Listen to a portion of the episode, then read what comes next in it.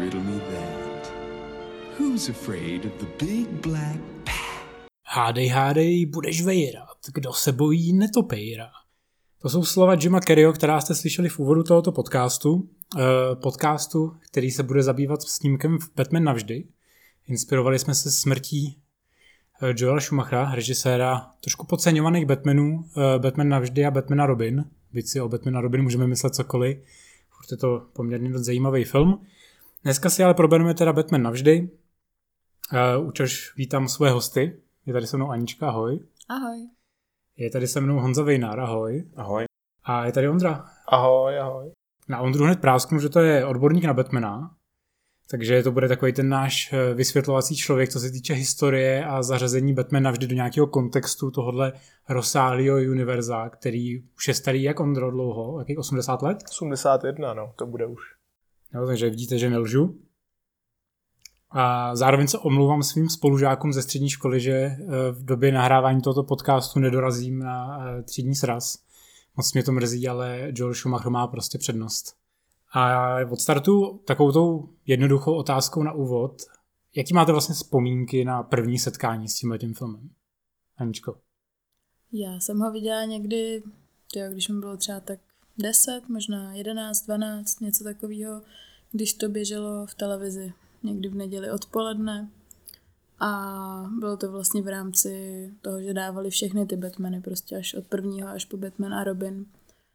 Takže takhle jako v dětství jsem se s tím poprvé setkala. A jaký byl ten tvůj první dojem? Jako bylo to taky to dět, ta dětská spokojenost s tím filmem, nebo jsi už tenkrát říkala, ten film je trošku zvláštní, než bych čekala, obzvlášť po těch dvou Bertonovských filmech, pokud se teda viděla předtím, než tu trojku? Jo, určitě. Viděla jsem je předtím, viděla jsem nejdřív teda ty Bartnovský Batmany a ty mám taky moc ráda.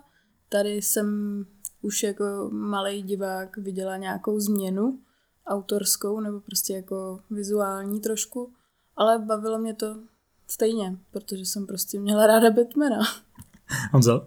Já mám pocit, že uh, já vlastně jsem o té trojce, no, trojce, no, Batman navždy, se dozvěděl vlastně krátce po tom, co jsem zkoukl uh, vlastně ty první dva díly jako půjčený z videopůjčovny. To bylo takový to štěstí, se vám stane u některých těch sérií, že jako se k ním dostanete krátce předtím, než vyjde další, další film, takže Uh, jsem samozřejmě uh, jsem byl natěšený a sledoval jsem ty plagáty v ulicích a tak. Nicméně vlastně já jsem dříve, než jsem dělal ten samotný film, tak jsem měl štěstí hrát deskovou hru, která podle mě vznikla v rámci propagace a kterou přinesl spolužák do školy asi den potom, co to viděl ještě někde v rámci premiéry, protože jeho máma odebírala cinemu, takže to byl, to byl takový jako influencer třídní. A ta hra byla vlastně úplně tupá, že to byla taková jako, to byl takový horší člověče, akorát, že mě to teda hodně imponovalo, protože to bylo dost jako 3D celý a mělo to tam jako prostě vybudovaný nějaký věže a, a mosty a, a, a, jako dneska jsem si to vlastně hledal a zjistil jsem, že to na Board Game Geek má asi nějaký jako 2,8 a tak, ale stejně jsem zvažoval, že bych si to jako z nostalgie jako objednal, že to je jako silná věc. To najdeš tak, já bych si to docela zahrál. No to já asi taky. Já taky vůbec jsem nevěděla, že něco takového existovalo. Uděláme speciální verzi podcastu, kde, podcastu, kde budeme hrát deskové hry. Tak, Bude to Deskcast. uh, Ondro, co ty? Je to ten film, který tě dostal k Batmanovi? No, není, no, ale viděl jsem ho jako Anička tak zhruba ve 12 letech. A viděl jsem ho potom, co jsem dokoukal Batmana budoucnosti, asi můj nejoblíbenější animovaný seriál o Batmanovi, který o Batmanovi není, že jo?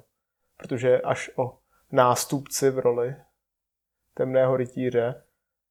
A já jsem si už úplně jistý, jestli jsem ho viděl jako první z těch čtyř, tady těch 80. 90. Batmanů, ale myslím si, že mě bavil už jako od začátku.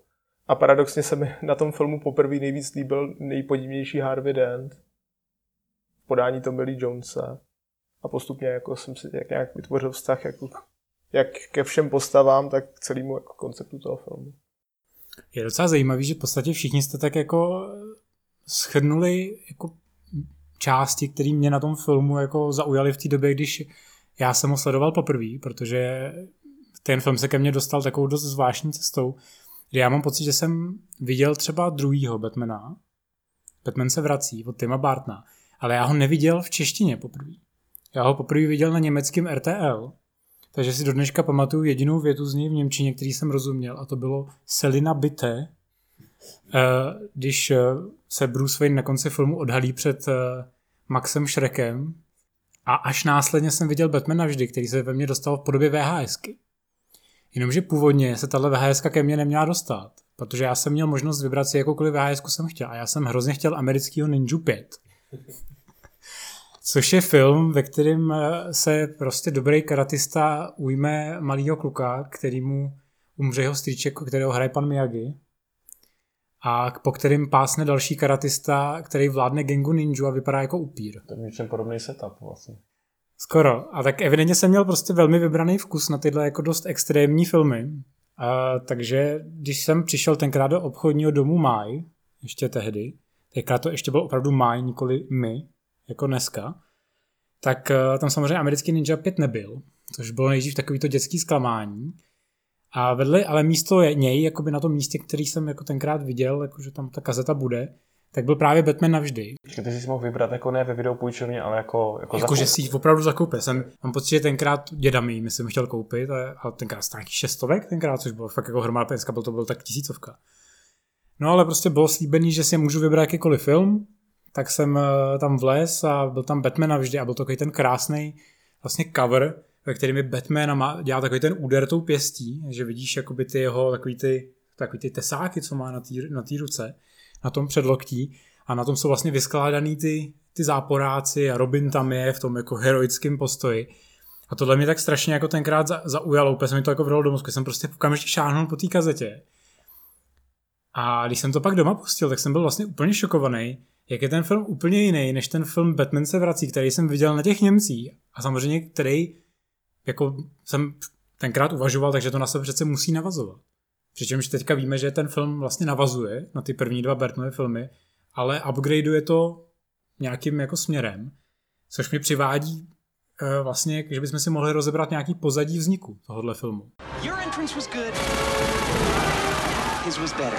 Pojďme, já jsem tě chtěl ještě doplnit, nemůžu si pomoct, obchodní dům Maj, tam byl vynikající hračkářský patro a tam já jsem si potom o pár let později no, koupil dostal jsem eh, figurku Bejna, což bylo to nejlepší možná na tom celém dalším pokračování. Což samozřejmě diváci nebo posluchači neví, ale to je tvoje dlouhodobá přezdívka. Jo, to je pravda, to jednu dobu byla moje. ale to asi nebylo, to myslím, že nebylo podle, podle Batmana, ale... Jako, kdybyste si Honzu chtěli třeba vypátrat na československé filmové databázi, tak eh, zadejte slovo Bane a najdete zhoubu filmového vkusu. Ale pojďme do toho, pojďme do té historie. On to klidně můžeš začít. No, tak historie těchto těch Batmanovských filmů, budeme-li brát teda ty osmdesátkový, který jsou už braní, braný poněkud vážněji než jako šedesátková produkce s Adamem Westem a Bartem Wardem. Začala teda v roce 89, kdy Tim Burton natočil film Batman s Michaelem Keatonem a Jackem Nicholsonem v hlavních rolích. Po jako slušném úspěchu, přičemž tržby byly 411 eh, milionů celosvětově zhruba. 411 eh, doslova, jak si, jak, si, jak si řekl, ale zároveň je dobrý dodat, že ten první Batman byl hrozně levný. Jo? Tenkrát stal jenom neuvěřitelných 35 milionů dolarů, což samozřejmě na tu dobu byly jako slušné peníze. Ale v porovnání už třeba s dvojkou, která stála 80, je to pořád jako velmi nízký číslo. No ale tak můžeme teda říct, že v tom filmu hráli opravdu jako tehdejší superhvězdy. Hrál tam Jack Palance Padoucha, Jack Nicholson Padoucha jako Oscaroví herci a hráli tam jako, a dobře tam hráli, jako přebyli tam pak jako i docela obstojný výkon na komiksový film. A taky tam byla moc hezká Kim Basinger. Basinger. Tak, Basinger. Tak a o, čtyři, o tři roky později, v roce 1992, natočil Barton další díl, eh, Batman se vrací, kde se pro změnu proslavil Danny DeVito v roli Tučňáka, případně Michelle Pfeiffer jako kočičí žena, Catwoman. A tenhle ten film už měl mnohem menší tržby. Pokud se správně dívám do svých eh, čísel statistických, tak je to 266 milionů celosvětově, přičemž v Americe to bylo jenom 102, což si myslím, že právě to byl ten problém, protože ten původní Batman vydělal přes 250 milionů pouze v Americe. Což samozřejmě, pokud vám tržby klesnou nějakých, je to odhadem, 65%, 70%, no tak je to samozřejmě alarmující propad, hlavně protože Batman je samozřejmě nejpopulárnější hrdina v Americe. No, těžko říct. Bo v té době v té době mě- byl, ale dneska už není. Tenkrát vycházel, podle mě, to bylo v té éře už Millerovských komiksů, ne? Po tom restartu. No jasně, Miller, Miller eh, napsal návrat temného rytíře v roce 86 a rok jedné 87 nebo 8, takže jako po těch svých dvou jako stěžejních komiksech. Eh, No ale tak každopádně v roce 92 to přijetí už nebylo tak vřelý jako v případě ty jedničky, což teda samozřejmě vedlo k tomu, že eh, muselo dojít ve Warnerech k určitý jako změně strategie, díky čemuž právě vznikl Batman navždy v roce 95. A my si teď budeme jako řekneme, jaký změny vlastně tam proběhly teď. Ančko, vyzvu, ať se toho chopíš, protože jsi měla takový správný popis, když jsi na ten film znova koukala, eh, jak moc ti jako připadá ta změna stylu jako výrazná. Jako myslíš to, jak jsem prohlásila, že ten film vypadá strašně gay? Jo. No to vypadá, to je pravda, no. Uh, samozřejmě spíš jako to, že si to nazvala, že to vypadá hrozně gay, uh, tak eh, to odkazuje na to, že ten film je nesmírně barevný a nesmírně přestylizovaný vůči tomu předchozímu stylu Tima Bartna, který můžeme asi nazvat, nebo takovým to, taky to kliše je dneska jako nazývat to tím gotickým stylem. Uh, přičemž ta trojka spíš je hozená do takového podivného přepáleného baroka s těma velkýma sochama a všude přítomnýma neonama. Já tomu říkám neonový peklo, jako tomuhle stylu, protože ty dva filmy od Schumachera jsou neonový peklo oproti Bartnovi, který byl fakt ve tmě. Je to vypadá tak, kdyby si natočil Batmanovský film v duplexu na takový ty jako nightlight party, jak mají všichni takový ty neonový svítící obojky. Baseballový pálky svítící. Tak to je prostě takhle úplně, mi to jako rezonuje, vždycky, když na to koukám, takhle mi to rezonuje ten film, že vlastně vybavím mi to, jak kdybych byl na nějakýhle hrozný party. Každopádně Warneri, nebo respektive zástupci jako studia a producenti to vysvětlují v částečně v těch bonusových materiálech k tomu filmu.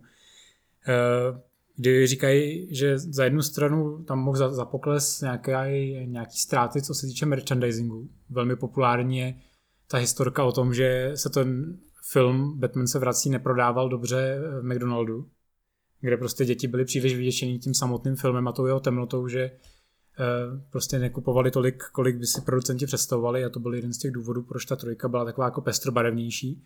Eh, Zároveň se v bonusech dozvídeme, že třeba Bob Kane byl velký zastánce té barevnosti těch komiksů, Což je tvůrce Batmana. což je tvůrce Batmana, který, eh, ke kterému oni se jako vracejí spíš tím stylem jako ke 40. 50. letům, kdy jsem teďka zrovna skoro náhod čet pár komiksů z této éry a nechci se jako Boba Kanea dotknout, jo. Ale to je jedna podle mě jako z nejbizarnějších ér jako, jako Batmana, kde je to tak, jsou to takový ty hrozně jako povrchní, přímočarý, jako kriminální báchorky, které jsou jako fajn, ale nenacházím za nimi absolutně nic víc, ale tím netvrdím, že o to jim šlo. Jim šlo evidentně o to udělat velký blockbuster. Položil základy vlastně celého toho mýtu, že jo, to- bez kterého by pak se nemohl ten příběh jako, nebo to podání dál vyvinout jako něco dalšího. No. Hmm. To patří k tomu, k té době Ondra bude vidět. Ono, větši, skoro ono ale- většinou tyhle ty úvodní, původní komiksy těch hrdinů jsou hrozně jako jednoduchý oproti těm dnešním. Jak eh, Bob Kane byl Finger v, s Batmanem, když začínali, prostě bylo to barevný, jednoduchý, hnusně kreslený jako pro dnešního mnohýho čtenáře. Já teda patřím mezi ty lidi, kterým se ta stará kresba jako mnohdy líbí, ale spousta mých známých jako taky znalců komiksů by se mnou nesouhlasilo teďkon. Ale to není jenom, to není jenom Kane, to je i Jerry Schuster s tím, že jo, nebo Jerry Siegel teda a Joe Schuster s Supermanem. A u konkurence Steve Ditko, Stan Lee taky jako fantastická čtyřka a Spider-Man ze začátku prostě byli jednoduchý, jako nic moc příběh, žádná propracovanost, nic. S tím Batmanem 89 ty původní komiksy jako nemají nic společného. Chci chtěl ještě Petře doplnit, jak jsi zmínil, že to je vlastně, teda, že to stylově přešlo v takovou jako komiksovou operu. Um, že zase ty inspirace toho Schumachera byly jiný, než, než prostě co tam dostával ten Barton. Tak zaj, zajímavý zároveň je, že vlastně na základě uh, rozhovoru právě s tím Schumacherem o tomhle filmu, nebo myslím, že to bylo v tom dokumentu, on vlastně říkal, že ale dalším jako separátním zdrojem inspirace přímo v těch komiksech, co vyšly, byl pro něj Year One od uh, Franka Millera, který vlastně jak už jsi zmínil, tak v těch devadesátkách prostě určil nějaký pak jako tón na, teď mi Ondra upraví, jestli neříkám jako úplně nesmysl, ale uh, ale vlastně on si z toho vzal jako rozhodně ne nějaký jako realistický pojetí, který pak si teda jako od, od si pak později pokusil Darren Aronofsky a, a pak to teda převzal po něm Nolan, který to skutečně natočil. ale nějaký podobě, ale vzal si z toho vlastně inspiraci pro tu psychologickou jako z dnešního pohledu vlastně už jako úsměvně trošku jako psychologickou linku s tou uh, Nicole Kidman. Vlastně a, a nejen to, ale vlastně i celý ten obsah té, jak jste tady zmiňovali před natáčením, vystřížené scény, kdy teda se nějak jako vysvětluje to jeho trauma, a že on vlastně se jako může za smrt vlastních rodičů, a, který vytáhl do divadla nebo do kina a neskončilo to dobře. Tak no. to mě zaujalo, že vlastně Year One tam v nějaký podobě jako taky bylo. Mezi... A, a rozhodně je tam ve větší podobě než v těch Nolanových filmech, což je nutno podotknout. No, poměrně dost je tam třeba výrazná ta jako ikonografie, která vyloženě vychází z té, myslím, že to je obálka, nebo že už je to součástí vyloženě nějakého toho sešitu, kdy tam vlastně Bruce nad eh, mrtvolama svých rodičů eh, na ulici je tam vyloženě orámovaný eh, tím jako světlometem přesně do toho kruhu, což je jeden z takových těch nejvýraznějších takových obrazových výjevů, které se v těch komiksech objevily. A myslím, že právě v těch bonusech to je jako vyloženě dávají do té paralely s tím, že aby bylo vidět, že to je takhle jako srovnatelný. Já bych u toho Jirvan ještě se chvíli vrátil, protože jak jsi tady zmiňoval ten plagát, co tě zaujal jako Batman v postoji určitým jako s pěstí sevřenou a vlastně s, bojovým kostýmem na sobě, tak ten plagát vlastně přímo vychází z přebalu jako sebraného vydání eh, nebo omnibu Jirvan. A jako e, ta určitá ovlivněnost tímhle komiksem tam je vidět i ve vícero, jako na vícero místech, právě když vypráví ten Bruce, tak jako ten svůj origin. A akorát teda se nepovedlo moc obsadit asi člověka, co by byl podobný Gregorymu Peckovi, ze kterého vychází ten komiksový Batman v tom Year One. Což se nepovedlo po, potom ani Nolanovi, pre najal tamhle rachitika z mechanika, takže... By the way, I've seen your mind, freak! Zase na druhou stranu, eh, když už jsme nakousli otázku herců, tak eh, je docela zajímavá poznámka nebo citace Tima Bartna, který docela zajímavě jako vystihnul svoje pojetí jako Bruce Wayne, proč tenkrát vy, vybral právě Michaela Keatona, aby jako postvárnil tu první, řekněme celovečerní verzi Batmana, že předtím vzniknul už seriálová podoba, dvě seriálové podoby, že černobílá byla, pak byla 60 s Adamem Westem. Ještě dva filmy k tomu. Ale ty byly s Westem, ne? Jeden s Westem a jeden s tím Louisem Wellsem v roce 49. Jo. Wellsnem. Tim Burton k tomu tenkrát řekl, že Bruce Wayne musí být natolik nenápadný, natolik jakoby matnej, matná postava, abyste ho nikdy nepodezírali, že je Batman. Což se podle mě jako docela dobře povedlo právě u toho Michaela Keatona, ale myslím si, že jako s odstupem to docela hezky tomu odpovídá tomuhle popisu i ten Val Kilmer kdy právě jakoby ta jeho psychologie v té trojce a to jeho stvárnění, kdy on na tu na té veřejnosti působí vlastně jako, jako hrozně mlčenlivý chlapec, který jako není moc výrazný a nedokáže moc jako komunikovat s ostatníma. Místama se tváří až jako dost asociálně, když, je, když musí vystupovat na veřejnosti. Tak uh, oproti tomu potom, když je v té Batmanovské podobě, tak je jako, jako razantní a je to úplně odvrácená strana. Jako v životě by mě třeba nenapadlo, že to je jako Batman. Fakt, že ten Michael Keaton mi vždycky připomínal jako malýmu jednoho truhláře z míšku pod brdy, kde jsem byl s rodičem a když to Michael Keaton, teda eh, Val Kilmer, to už jako ty jeho botoxový rty takový, teda nejsou botoxový, ale v té v tý masce byl hodně tak jako exponovaný. Tak. To Kilmer je zajímavý, že eh, podle mě jako ta, ta, ta jeho role Bruce Wayne je podle mě jako zdaleka nejkomplexnější pokus z těch všech Batmanů, protože se snaží vlastně hrát jako tři různé polovy. Máme tady tu akční polohu, což je ten Batman, kdy samozřejmě tam jako žádná psychologie není, je to prostě o tom, že mlátíš padouchy v gumovém kostýmu a snažíš se přežít. E, pak máš tu pózu toho obchodníka, který chodí a kontroluje ty svoje e, podřízený, případně chodí na večírky. A pak máš toho Bruce Wayna, který sedí v té jeskyni a řeší tu psychologii sebe sama. A tam je přijde hrozně zajímavý, že e, Val Kilmer tohle dokázal podle mě uhrát, že vlastně každá ta poloha je jiná. A mě teda jako nejvíc zaujala vždycky ta psychologická. Což je paradoxně škoda, že na tom finálním střihu toho filmu, zvlášť když se pak člověk podívá na vystřížené scény, který uh, paradoxně mají v sobě nejvíc této psychologie, tak je vidět ten důraz toho Julia Schumachera opravdu udělat z toho především ten spektákl na úkor toho psychologického filmu. Můžeme k dalším hercům. Můžeme. Já jsem teda zjistil, že Chris O'Connell, který eh, byl obsazený jako Robin, takže tomu vlastně předcházel nějaký jako extenzivní hledání uh, Schumachera vlastně v Londýně, pátral zrovna v Londýně, uh, ale vlastně zvažoval pro tu roli třeba Ivna McGregora, nebo Juda Lawa, nebo Alena Cumminga, vlastně, který vlastně říkal, že tehdy nebyli zdaleka tak uh, ještě známí, jak, jak se potom jako... Zároveň je zajímavé, že jsou to typově, bych řekl, podobní herci, ale vzhledově jako dost jiný. No a, a zároveň všichni byli jako ve výsledku potom jako přežili na rozdíl od O'Connella vlastně i ten přelom. On to chudák poměrně vystihuje, když ti do toho takhle skočím eh, drze, eh, tak sám Chris O'Connell to říká v bonusech, že je to ta role, která vám může zničit kariéru, nebo ji naopak udělat a musíte se velmi dobře rozhodovat, jestli do toho půjdete. Nacházím tam určitou paralelu s tím, když se takhle rozhodoval eh, Chris Evans, jestli bude hrát kapitána Ameriku, tak tam byly ty dlouhý, jako dlouhý zvažování, jestli, do, jestli se chce podepsat na nějaký sedmifilmový díl.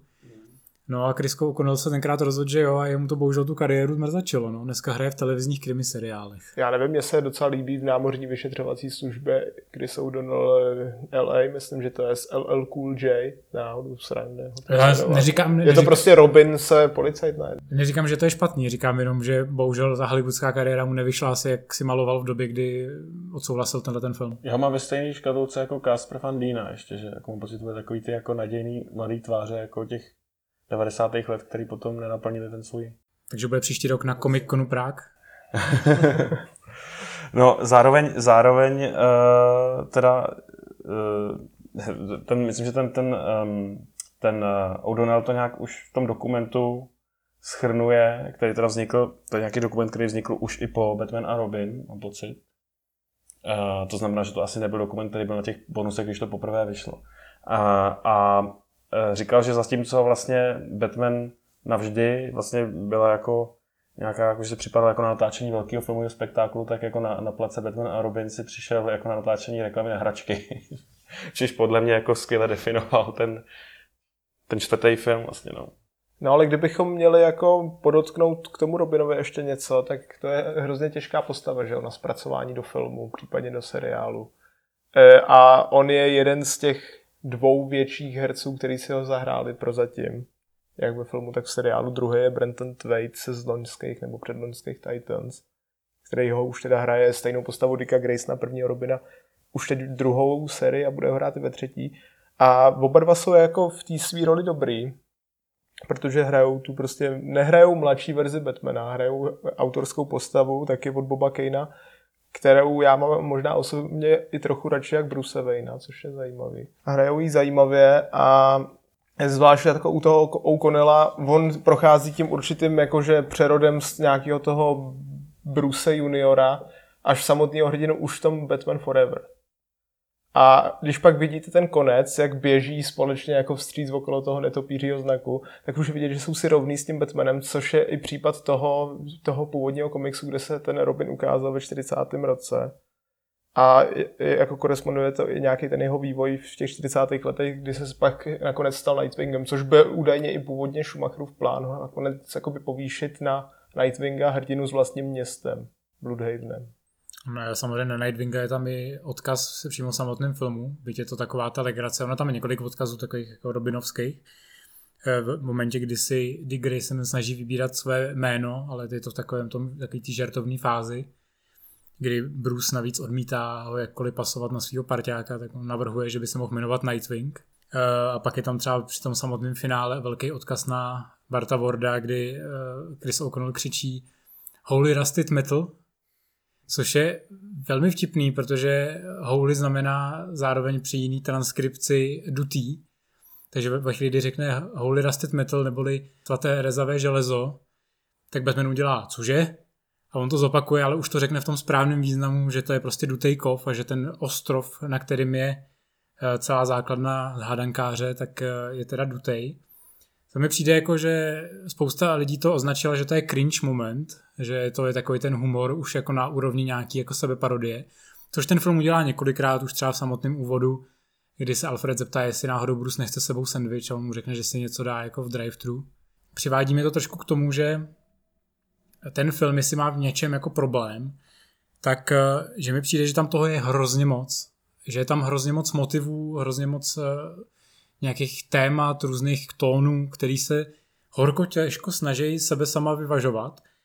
A absolutně souhlasím s Ondrou, že zrovna ten Robin je hrozně komplikovaná věc na zpracování. Když se vezmeme ten původní komiks, kde je mu nějakých 12 let, tak jako představte si, jak by tohle vypadalo ve filmu, jo? kdy se prostě nějaký čtyřicátník stará prostě o 12 letého kluka, který kolem něj pobíhá a mlátí jako padouchy. Ono ani v těch Titans, že jo, ty, ty Robinové nejsou takhle mladí. Ro, jako Dick Grayson už je tam starší. Tomu už je tam kolem třicítky, no, a Jasonovi je tam tak 22, 20. No ale když to vezmeš potaz, tak eh, oni nechtějí ukazovat toho Batmana jako největšího světového pedofila, ale jako největšího světového detektiva, že jo? Takže jako tady zobrazovat tady 12-letý dítě, což on udělal kolikrát, čtyřikrát, se staral o takhle malé děti a rovnou je poslal bojovat jako proti zločinu. Tak jako asi by to moc dobře nešlo a jako využít Batmana se bojí všichni. Snyder nechal umřít z toho Gracea rovnou, nechal tam jeho, jenom jeho kostým Batman vs. Superman. E, s tím, že chtěl využít Kerry Kelly, což je zase Robin z Dark Knight Returns, což je údajně jediný komiks, co Snyder čet. A který je taky dítě. A který je taky, která je taky dítě. A Christopher Nolan, no tak tak ten se bál natolik jako Robina, že si vymyslel smíchanici všech čtyř Robinů a hodil tam Gordona Levita do té role. No. Paradoxně to byla role, která podle mě byla utlumená jako na tu civilní rovinu, tak funguje jako sama o sobě. Jakože ne, není to jako věrný tomu komiksu, ale ten závěreč, to závěrečné odhalení, že jako je teda jako Robin, byť jako on se tak jmenuje jako křestním jménem, že, což jako vůbec neodpovídá tomu jako uh, kanonu, tak je spíš takový to pomrknutí pro fanoušky, nebo jako já jsem to tak vždycky bral. No já si myslím, že dokonce i Bale snad odmítnul v tom filmu hrát, kdyby tam Robin byl, nebo něco takového, že proto tam ten Robin taky není. No, ale Nolan se jako nikdy netajil tím, že tu postavu považuje za zbytečnou a nepodstatnou pro ten jako uh, rámec jeho Batmanů. Train me, let me be your partner. Who's your Taylor? Pojďme se posunout možná na další postavu. Ančko, jak se ti líbí postava Nicole Kidman v tomhle filmu? Nicole Kidman je tady úplně nejkrásnější a nejbožejší, co kdy byla. S tím souhlasím. a souhlasí s tím, že je velmi nepropracovaná psychologická postava?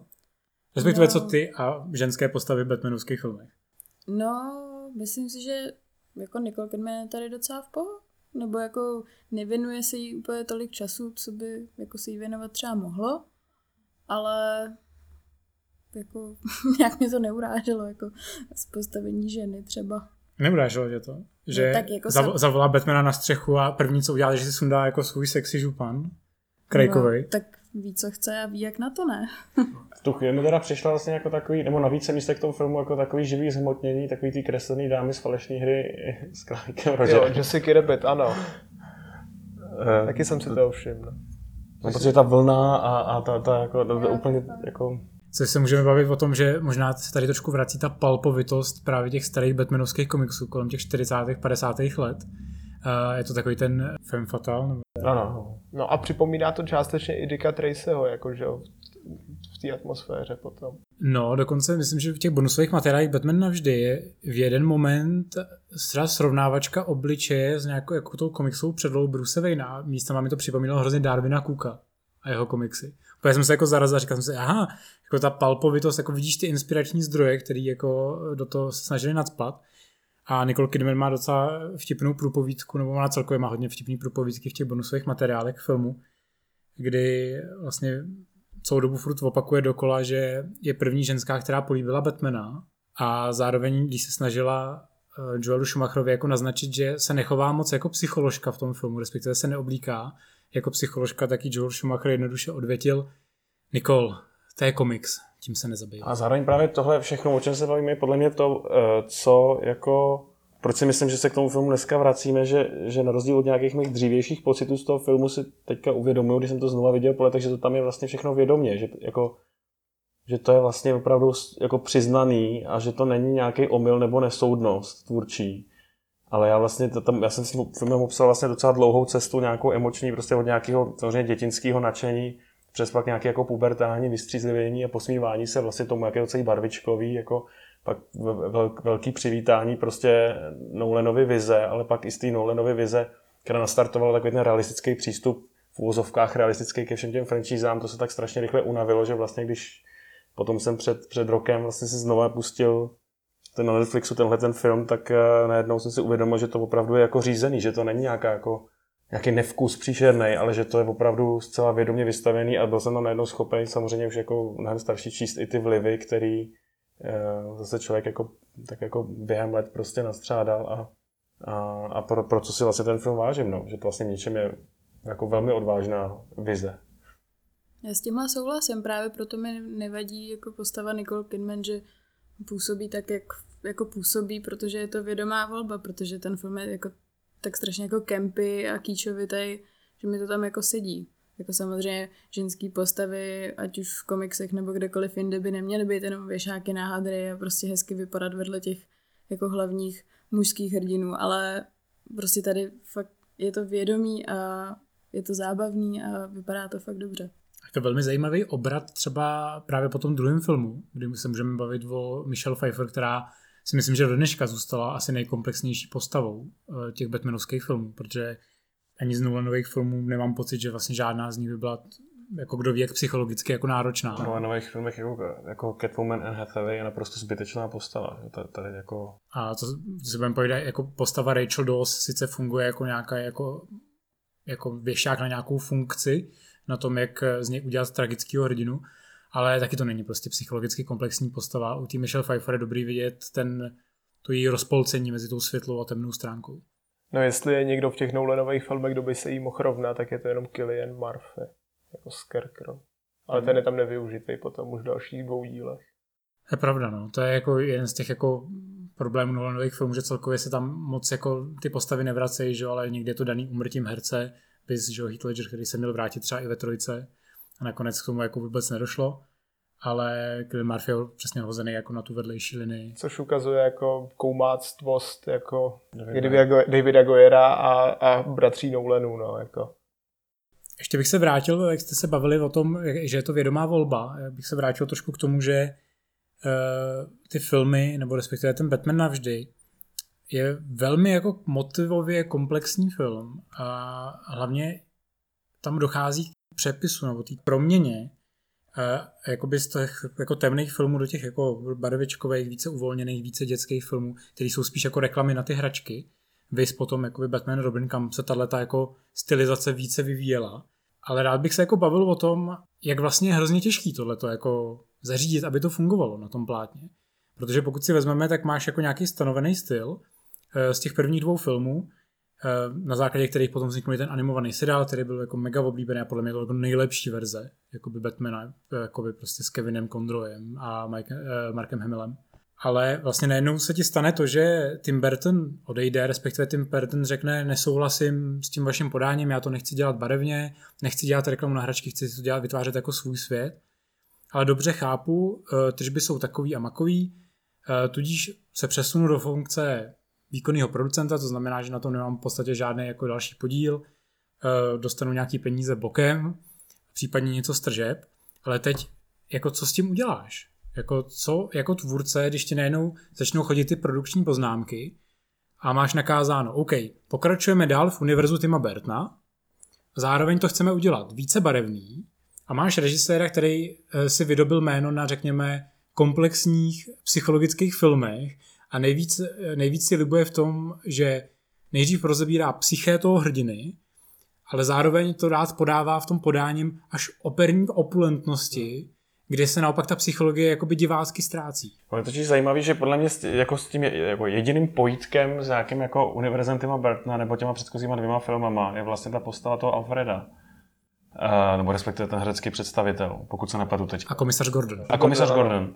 A vlastně, že i Michael Keaton vlastně poměrně brzy nebo, nebo souběžně s Timem Bartem odstoupil, takže já vlastně přemýšlím jako co tam třeba i, i nějak jako nevědomně jako zůstalo, nebo co teda jako i ty producenti považovali za stále relevantní jako pro ty další filmy. Možná celá ta jako architektura, která se teda samozřejmě taky jako, vyvy, jako vyvinula, proměnila jak říkal Ondra přesně, že to takové takový najednou neonový peklo, jak jsi to nazval, tak zároveň jakoby si z toho pamatuju ty obří sochy na těch koncept artech, je to teda ještě o, o stupeň víc jako e, přemrštěný, jak jsem viděl teď v tom dokumentu, jako než, ale, ale stejně si z toho pamatuju, že ta architektura, řekněme, nějakým způsobem se tam pořád drží, když to pak srovnáme třeba s tím novým Batmanem, což je takový jako reálné město, samozřejmě neexistující, ale tak to možná je jako jediný pojítko, ale jinak si myslím, že, že jako možná tam a nějakou snaha o nějakou kontinuitu nebyla. Nebo No zároveň oni v několika dialozích jako reflektují tu minulost toho hrdiny, takže se evidentně pracuje s tím, že uh, Michelle Pfeiffer existuje v tom univerzu,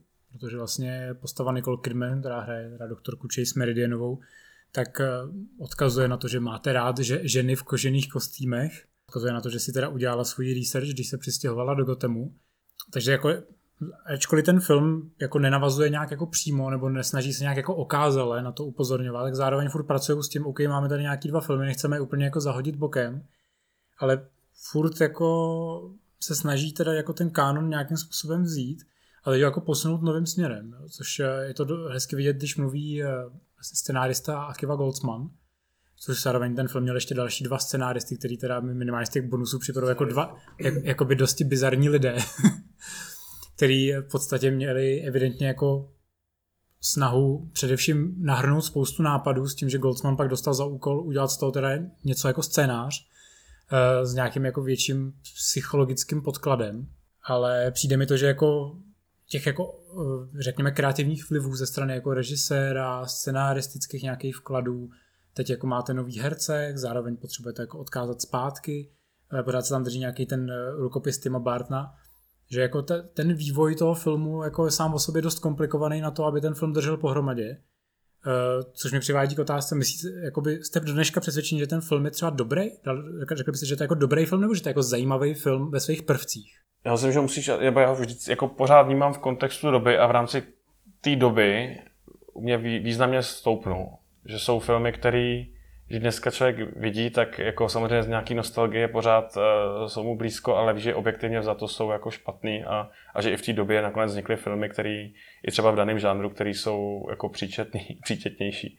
Ale tohle mně přijde, že jako, jako spektákl a jako velmi, jako to říct, jako výrazný a, a unikátní teda a jako obstojí jako bez problému. No. A samozřejmě dneska, kdyby podobný film v tomhle vznikl dneska, tak už to budu brát jako výrazně ještě jako větší stylizaci. Asi jako když je třeba, to není úplně dobrý srovnání, ale jako třeba když půjdeme na Maják. Prostě víme, že Maják je film, který asi už odkazuje na nějaký jako způsob, jak se filmy dělali dřív a, a je to taková jako formální říčka. Dneska, kdyby tohle vzniklo, tak už je to ještě víc jako formální říčka. Tehdy podle mě to kloubilo nějaký princip toho, jak se tyhle ty spektákly v devadesátkách jako hollywoodsky dělali s nějakou jako výraznou, neotřelou jako vizí. A v rámci toho mi to přijde vlastně na turbu, ve který to vzniklo, jako povedený dobrý film pro mě to ani asi nestárne. Já si furt myslím, že to je dobrý film. Furt si myslím, že je to jako je určitě nějaký half reboot jako té série dobrý. A Val Kilmer je asi nejlepší představitel jako pro Bruce Wayna. Jakože pro Bruce Wayna a ne pro Batman. Takže takhle za mě. No. Jako za mě je ten film taky dobrý. Mě vlastně, eh, když jsem to někdy v loni po dlouhé době viděla, strašně překvapilo, jak je nadčasový, co se týče jako těch témat, který tam řeší, protože tam prostě hádankář tam eh, řeší eh, prostě zneužívání uživatelských dat v podstatě a je tam jako nějaká forma jako virtuální reality a tak podobně. To mi přišlo fakt strašně zajímavý.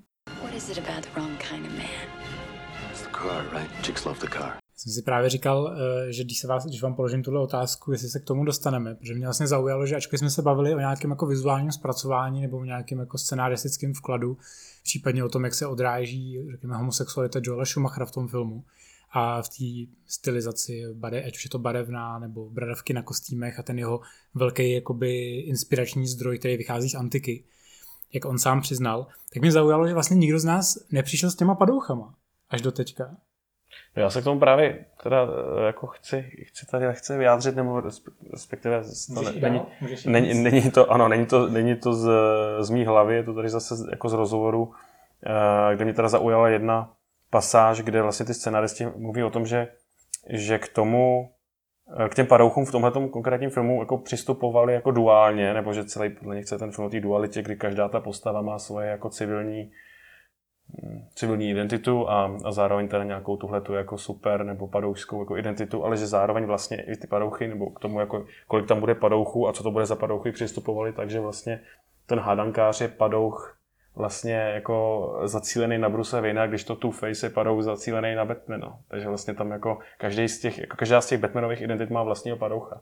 což mi přišlo vlastně zajímavý. Mm. Že tím vlastně vytváříš permanentní tlak na tu postavu a, a jedou se tam vlastně regulární dvě linky, které se přirozeně spojují, ale je to rozlišení, není to prostě uh, vlastně velmi přímočarý v tom, že, že máš prostě hrdinu a, a, a obsypeš ho prostě deseti známýma padouchama z animovaného seriálu, ale snaží se tomu dát aspoň nějakou i v rámci toho žánru komiksového nějakou motivaci. Zároveň jsou tam eh, ty paralely mezi Batmanem a Robinem, vlastně, že zrod Batmana, je jako přerod eh, Bruce Wayna v superhrdinu a Dicka Graysona v, Robina, je vlastně ten samý příběh, že akorát díky tomu, že jako Bruce Wayne vidí, že se tohle ta minulost zrcadlí, se vrací zpátky, tak eh, nakonec rozhodne, že Dick Grayson má právo stát se tím partnerem. A mně se na tom hrozně líbí, že se jim povedlo vlastně navázat každého toho padoucha na toho jeho rodinu. Zatímco sice, jak si říkal, uh, Two-Face je fascinovaný Brucem Waynem, nebo Batmanem, tak hádankář zase jakoby Brucem Waynem, tak zároveň háda, uh, dvě tváře, že Two-Face stojí za zrodem samotného Robina. A zároveň tam je ten paralela mezi nima, kdy jako oni každý utrpěl to svoje trauma, ať, ať Two-Face nebo Dick Grayson, ale ten rozdíl je v tom, jeden se dal na tu cestu té pomsty a propadne jí, zatímco Dick Grayson se na konci dokáže té pomsty chtivosti zbavit a proto neskončí ve slavném vodním hrobečku. Což je jako hezký, že vlastně všechny tyhle ty jako poměrně propracované na dnešní jako komiksové poměry, jako motivace a, a příběhy jako úplně zanikají vlastně na první pohled všech těch jako barvách a kostýmech a dekoracích, ale jako je to vlastně při zpětné analýze to tam je. No. no a zároveň je tady je opět ukázaná jako určitá ta rebootovanost té série, protože na postu Two-Face nebo Harveyho Denta došlo, došlo k recastu, přičemž původně si to postavou v roce 89 v tom prvním Batmanovi zahrál Billy Williams, to je ten chlap, co si o něm teď spousta lidí po Star Wars 9 myslí, že je pedofil, ale není. A Billy D. Williams měl původně hrát i v nějakém tom jakože načrtnutým třetím pokračování tý, nebo druhým pokračování, třetím díle té série od Bartna a tam se měl už Two-Facem stát, ale pak asi měl malý Starboost, nebo jak to bylo, že proto byl angažovaný Tommy Jones místo něj. A tady by se asi slušelo připomenout, že e, ty dva padouchové se neměli rádi jako ani opravdu, že jako proto byli se natáčet s tím šíleným Kerim jako asi nebylo úplně žádný med. A tam je jedna scéna, kdy, kdy jako vidět, že, že, že snad natočili už jako nasraný na sebe. A to je, když, když má zmlátit hádankář nějakého toho hlídače při jedné vloupačce, kterou udělají spolu. A jako ten, ten, ten výraz toho Tommy Lee Jonesa na té půlce tváře, co nemá spálenou, jo, tak ten je úplně jako brilantní. Vypadá jako kdyby to byla ta, kterou má spálenou. No, no, no, no, no. A jako určitě tam byly nějaký problémy mezi nima. A mluví se o tom, Tommy Lee Jones sám, sám to naťuknul, ale nakonec ve výsledku, jestli se povedlo vystřihnout hodně materiálu, kde je to nějak ještě víc vidět. Tak. Oni to několikrát reflektují v těch bonusech, kde se tomu vlastně vyjadřují eh, ve smyslu, že samozřejmě kdo by neměl rád Jima Kerryho, Val Kilmer se tam tváří jakým tím stylem, jako, že ho trošku rozhazovalo eh, to Kerryho jako přepjatý herectví a to neustálý zkoušení nových věcí. On je známý tím, že hodně improvizuje, že se nedrží moc jako scénáře a že neustále zkouší přicházet s novýma věcma. Zatímco Val Kilmer je mnohem víc takový ten procedurální herec, řekl bych možná ve stylu trošku Christiana Bale'a, kdy se prostě soustředí na tu roli a snaží se jako z ní vytáhnout to maximum. Eh, Vy třeba The Doors, takový ten jako velmi výrazný jeho film, kde opravdu jako zvládnul eh, opravdu jako vytvořit tu postavu, jako která věrně odráží to, ten jako tu historickou předlohu. A umím si představit, že prostě pokud jsi jako takhle procedurálně založený herec, který se snaží neustále koncentrovat na tu svoji práci a do toho ti tam prostě týpek odrozený Saturday Night Live prostě vytváří totální bizár a neustále tam točí hůlkou a říká šílený hlášky, že to prostě může úplně rozhodit. A Tommy Lee Jones je historicky, jakoby už třeba za, za posledních 15 let už to bylo několikrát změněný v různých filmech, že on je prostě problematický je to prostě tím, že on jako přece jenom ví, že je jako dobrý herec a je herec, který si zakládá na tom, že hraje komplexní postavy, který mají nějaký nuance. Metodický herec. A samozřejmě jako snaha obsadit ho do role Two-Face je zajímavá, protože samozřejmě můžeš si říct papírově, o, prostě dualita těch dvou postav, prostě ta jako jeho rozpolcenost, to je prostě samozřejmě zajímavý, ale je to, tohle je film z roku 95, kdy, ten kdy je to prostě jenom šílený padouch, eh, v podstatě jako s plochou psychologií a sám Tom Jones to v těch bonusech vystihuje, kdy říká, že tohle opravdu není jako film založený na nějaký hluboký psychologii, byť tam teďka dokážeme zpětně najít, ale je to film, který je opravdu postavený na tom spektáklu a na té přepjatosti, až jako která je takový ten, ten hrdinský epos large than life. A ta jeho rozpolcenost je vyjádřená jako geometricky přesnou čárou na obličeji. Včetně setů, ve kterých se odehrává. Přesně včetně setu, ano. Já jsem četla, že v tom hrál kvůli svýmu synovi, který má rád komiksy. Myslím si, že není ani první, ani poslední herec, který hrál kvůli svým dětem v komiksovém filmu. A myslím, že No a nejenom v komiksovém, Podobně. Liam, Neeson taky vzal souboj titánů kvůli synům, že v podobném stylu se vyjadřují v podstatě všichni eh, jako her, herci, takový zkušenější Oscaroví herci, kteří hrajou v Marvelovkách. Vys uh, Michael Douglas, u kterého je to úplně známý, že jako sice si jako užívá to natáčení těch Marvelovek, protože je to něco jako jiného, než na co je zvyklý, že má rád ten green screen, že to je vlastně trošku jako experimentální film pro něj, ale že vlastně jako kdyby nebylo těch dětí, tak vůbec nemá důvod tyhle ty filmy točit. Čím se tak trošičku dostávám k tomu, eh, co myslím, že Anička Vystěla, když jsme na ten film koukali, eh, že vlastně oceňovala, že tohle je taková ta odvaha těch Warnerů nedělat ty filmy jako křečovitě pořád stejný, ale vlastně volit ty tvůrce na základě nějaký specifický vize a buď ti to vyjde nebo ne. Jo, to je jako do, do, dobrá paralela jako se současnýma komiksovými filmama třeba od Marvelu, který mě osobně připadají a působí na mě jako, že jsou úplně stejný. Všechny. Prostě sériová výroba, přesně. A všechno to má ten unifikovaný jako jednotný styl, zatímco tady fakt, fakt to není prostě. To je tak strašně over the top a jako přepálený a ačkoliv tam jsou podobnosti s těma Bartnovými Batmanama, tak je to zároveň úplně jiný a prostě dobrý.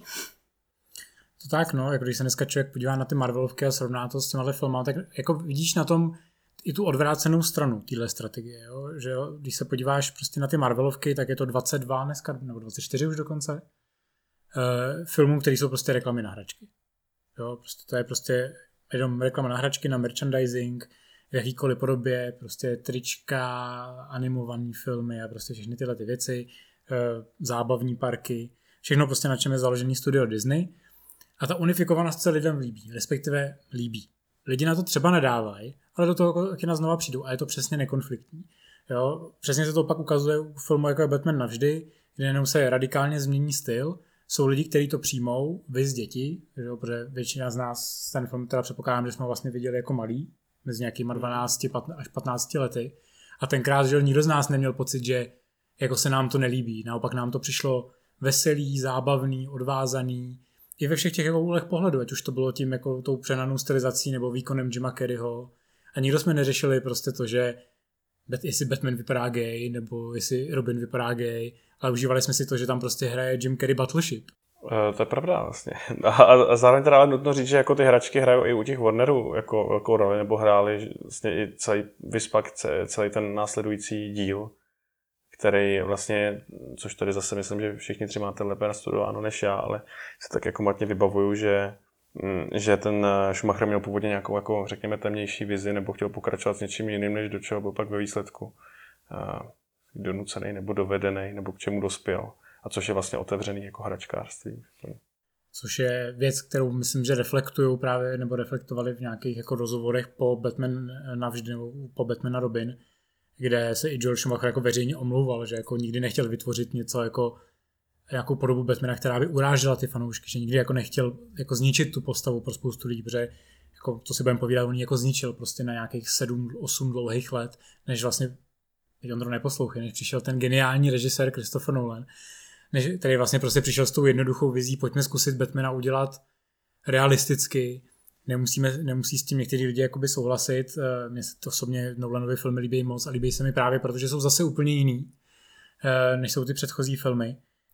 Ty z toho Honzo docela dobře právě jako otevřel, že je na tom Batman navždy hrozně vidět, že Schumacher podle mě nechtěl dělat Batman a Robin v té podobě, kdy tam oni budou bruslit. Jo, je, je evidentní na tom filmu, když, se takhle, když jsme si ho jako rozebírali po těch částech, že jeho hodně zajímala ta psychologie té postavy, že to byla ten, ten jeho motiv, proč to chtěl udělat, ale chtěl to udělat v té zábavné formě, ale chtěl to udělat jako takový ten mix, který ty lidi bude bavit.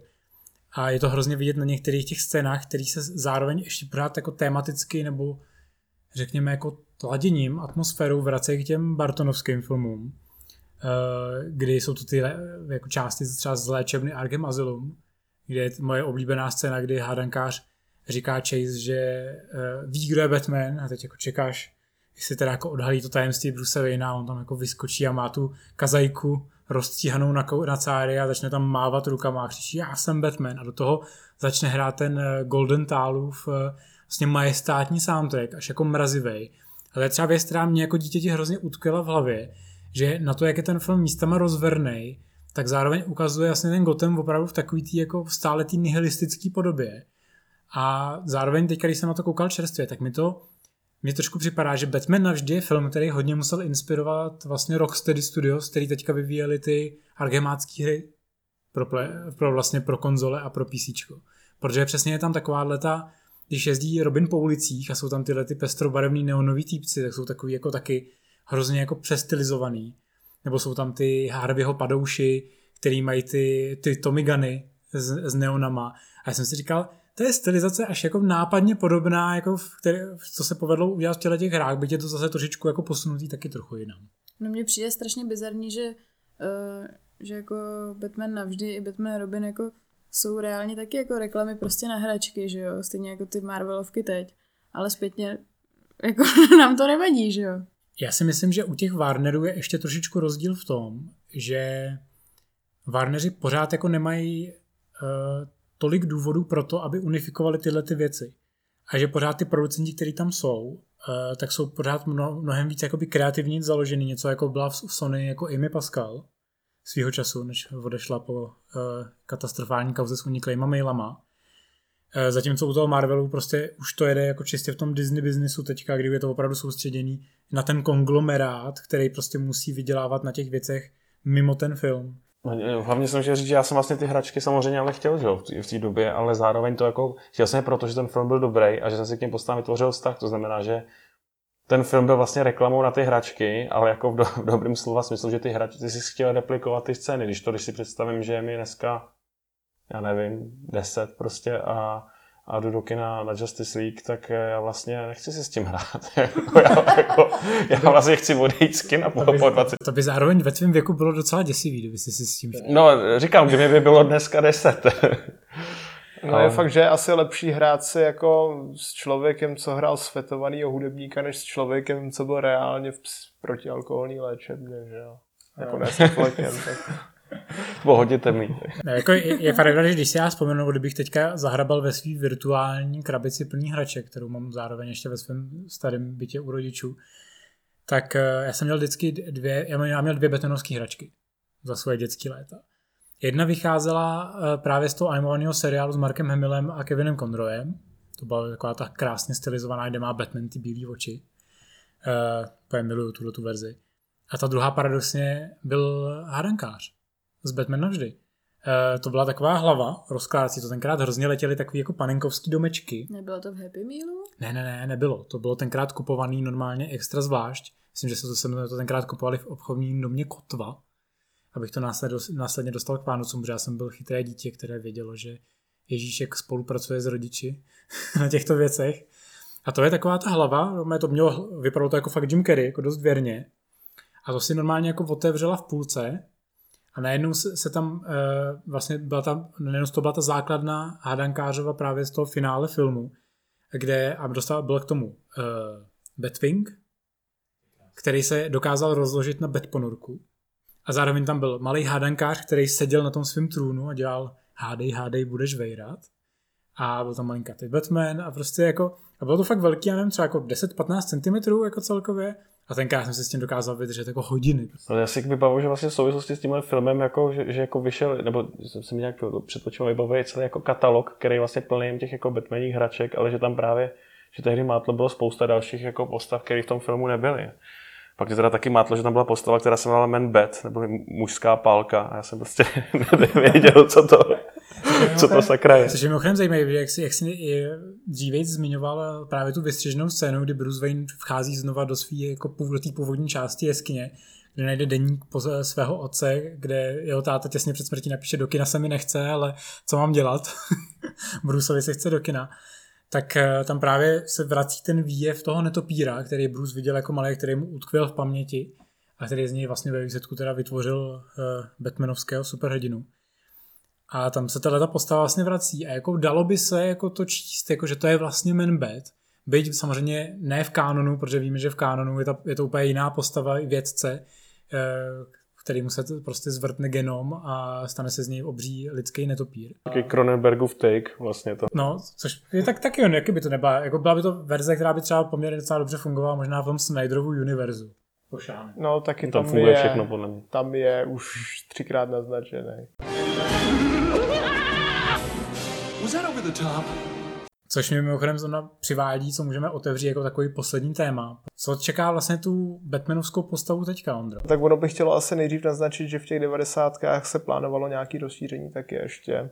Tenkrát měl vzniknout i Batman vs. Superman, který nakonec vzniknul a byli bychom rádi, kdyby nikdy nevzniknul. To bylo ještě trochu jinak. Měl, že jo, po Batman a Robin byl v plánu pátý film téhletý série, Batman Triumphant. Opět od Schumachera, opět s Georgem Clooneym a s Chrisem O'Donnellem, kde by bojovali se Scarecrowem a s Harley Quinn, což Goldsman nedávno i potvrdil, ten scénárista těchto těch dvou filmů. Zároveň potvrdil, že dělal na tom Aronovského projektu, kde měl Batmana hrát Joaquin Phoenix, což je teď Joker. Což byla ta velmi těsná verze předtím, než k tomu přišel Christopher Nolan. Vachovský tam ještě byl. Ta zničená, a, ano, a ještě jsem zapomněl na Vachovskýho. A, a, a, taky na film Batman vs. Superman první, první draft. Bat, Batman je každopádně teď jako samozřejmě v kurzu díky, bohužel teda díky jako špatným filmům, no, ale tak stává se. Řekl bych, že se docela povedlo jako i, i tomu Affleckovi v té roli jako nějak působit, dokud nezačal moc chlastat. A teď došlo jako, že k recastu a Batmana si zahraje Robert Pattinson ve filmu od Meta Reevese, což je jako režisér, co dejme tomu má něco málo za sebou. A to Cloverfield a dva díly, jakože ty rebootovaný opičí ságy, ty dva horší. Pro, pro mě ty výrazně slabší dva díly. Ale zase můžeme zmínit eh, toho Meta Reevese, že co je na tom filmu zajímavého, tak ačkoliv samozřejmě spousta lidí jako brečá nad tím, že Robert Pattinson je zlo, protože Twilight, tak eh, to zase bude jako velmi unikátní vize. Už se to odráží jak na tom kostýmu, tak eh, na novém Batmobilu, který spíš vypadá jak auto, který si půjčil od Vina Diesla. A zároveň to má být výrazně detektivnější než kdykoliv předtím. A s důrazem na hrozně moc padouchů. Mám si tam, kolik tam má být, 4-5? Šest. Ale že mají mít ty role rozloženě a má to mnohem víc to jako vychází nebo mě to hodně připomíná třeba tu, ty, ty Argemovské hry v tomhle. No, připomíná a zvlášť jako v plánu je celá trilogie prozatím, ale ta bude stát zase úplně mimo ten DC rozvětvený univerz, což jsme kdysi dávno před půl rokem taky řešili tady v podcastu. A každopádně ten DC univerz by měl dojít nějakého jako určitého rebootu v rámci Flashpointu, což se stalo v komiksové sféře v roce 2011. Tak proč by to nevyšlo o nějakých 11 let později ve filmu?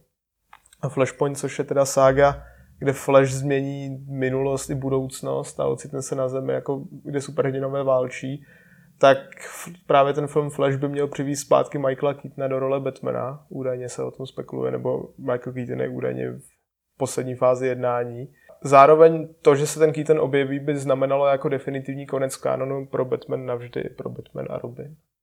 Já teď přemýšlím vlastně, já vlastně rozumím těmhle těm jako uh, jak to říct, těm návštěvám jako v tom televizním univerzu, jako co mají, protože tam taky jsou nějaký crossovery a, a že jestli se nepletu, tak Brandon Road třeba se objevil jako Superman jako znova, ale, ale přemýšlím jako v rámci těch filmů, jako ačkoliv já jsem nadšený z toho, že Michael Keaton se znovu objeví v roli Batmana, tak jako jestli to nebude působit jako bizarně pro, pro fanoušky, kteří se narodili později, kteří možná ty Bartnovy filmy ani neviděli a, a zároveň ten film podle všeho s tím nebude nějakou větší spojitost, tak jako jak bude ten jeho jako nástup jako ospravedlněný nebo podaný v tom filmu. To, to, jako, nakolik to vlastně přináší nějakou hodnotu teď těm novým filmům a nakolik je to jenom nějaký easter egg, to, na tím já přemýšlím vlastně o oznámení téhle zprávy. No ono je možná ještě bizarnější, že zároveň tím, že se tam taky ten objeví, tak se skanonizují všechny tyhle seriály ve kterých už právě v tom jednom crossoveru, jak si říkal,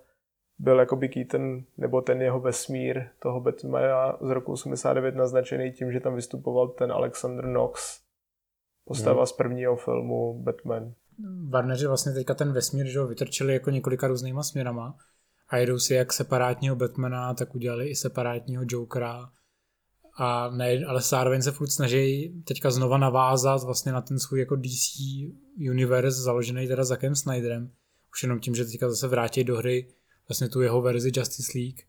Teď jako nikdo neví jasně, jako pokud to uspěje a bude to třeba populární a bude to, nedej bože, dobrý film, čemuž tady podle mě doufám nikdo nevěříme, tak eh, jako co se stane dál, jako bude najednou jako Justice League Joseph Widna, respektive studia Warner Bros., protože to je mnohem víc jako Warnerovský film, jako dekanonizován a bude teda platit ta Snyderova verze, jak to na sebe bude všechno jako navazovat. Jo. Teď jako eh, vlastně v rámci těch spekulací o tom, že jestli Keaton podepíše, tak vlastně by měl hrát tu roli Samuel L. Jacksona v Marvelovkách, takže prostě takový jako Nick Fury, ten tahač za ty nitky v pozadí a ten, co bude vlastně řešit tu apokalypsu uh, Darkseida. Jestli to bude Darkseid nakonec, ještě vůbec. Mně to teda přijde jako divácky, jako co mě napadá, jako je vůbec jako tohleto cesta, kde by vás to jako přivedlo zpátky k sérii, kterou třeba sami nemáte rádi, protože jako já třeba jako tu, ten Snyderův universe prostě nezvládám a, a to, že ho tam jako přivedou Michael Keatona pro mě není důvod, abych je jako, jako legitimizoval. Hodně ty filmy budou vždycky působit nesourodě, jako budou možná zpětně vysvětlený, ale ty filmy jako eh, ten jako chaos v nich naznačený, prostě kreativní, tam prostě je jako vpálený do těch uh, do těch pásů prostě filmech. To, jako to, že se to zpětně všechno pospuje, vlastně nikomu nic dalšího nepřináší, podle mě. Jenom ještě dodám, jak jste zmiňovali toho Reevesova Batmana připravovaného, tak já jsem teda to pochopil tak z nějakých těch oznámení, že vlastně oni se pokouší ještě jako rozjet vlastně nějaký jako separátní jenom Batmanovský univerzum, přičemž z té trilogie na plánování budou vyplývat nějaký spin-offy Batgirl a, a, a podobně, ale budou to držet ještě stranou od těch ostatních hrdinů a zatím podle všeho nemají v plánu dělat nějaký průniky s těma předchozíma postavama, které jsou představeny v rámci toho Snyderova masterpieceu. Tam je právě Catwoman naplánovaná se Zoe Kravitz, protože ta podepsala už teď jakoby asi na čtyři filmy. Už se spousta herců podepsala smlouvu na spoustu filmů. Ale ta ale... Batgirl by právě, právě, že Batgirl by měla být zase v tom Keatonově univerzu, o to je to složitější. Jo, tak to už v tom případě. Mně to přijde už strašně jako překombinovaný momentálně, že ačkoliv se v tom do jisté míry orientuju, tak zároveň nevím moc, jako která, kde by je, protože těch filmů vzniká strašně moc s různýma lidma a nevím. Mně přijde vlastně zábavnější sledovat tady ty postupy prostě, jo, ne, než, než, ty, než ty samotné filmy. No. Ty zákulisní věci jo. jsou ve výsledku možná pro nás jako pro prostě nadšence zábavnější než ty výsledné produkty. Myslím, že jsme to probrali horem, spodem, zleva, zprava, uh, i ze, ze zlevé i pravé půlky Batmanovy kápy. Takže díky moc, že jste přišli uh, a posluchačům díky za poslech. Batman forever.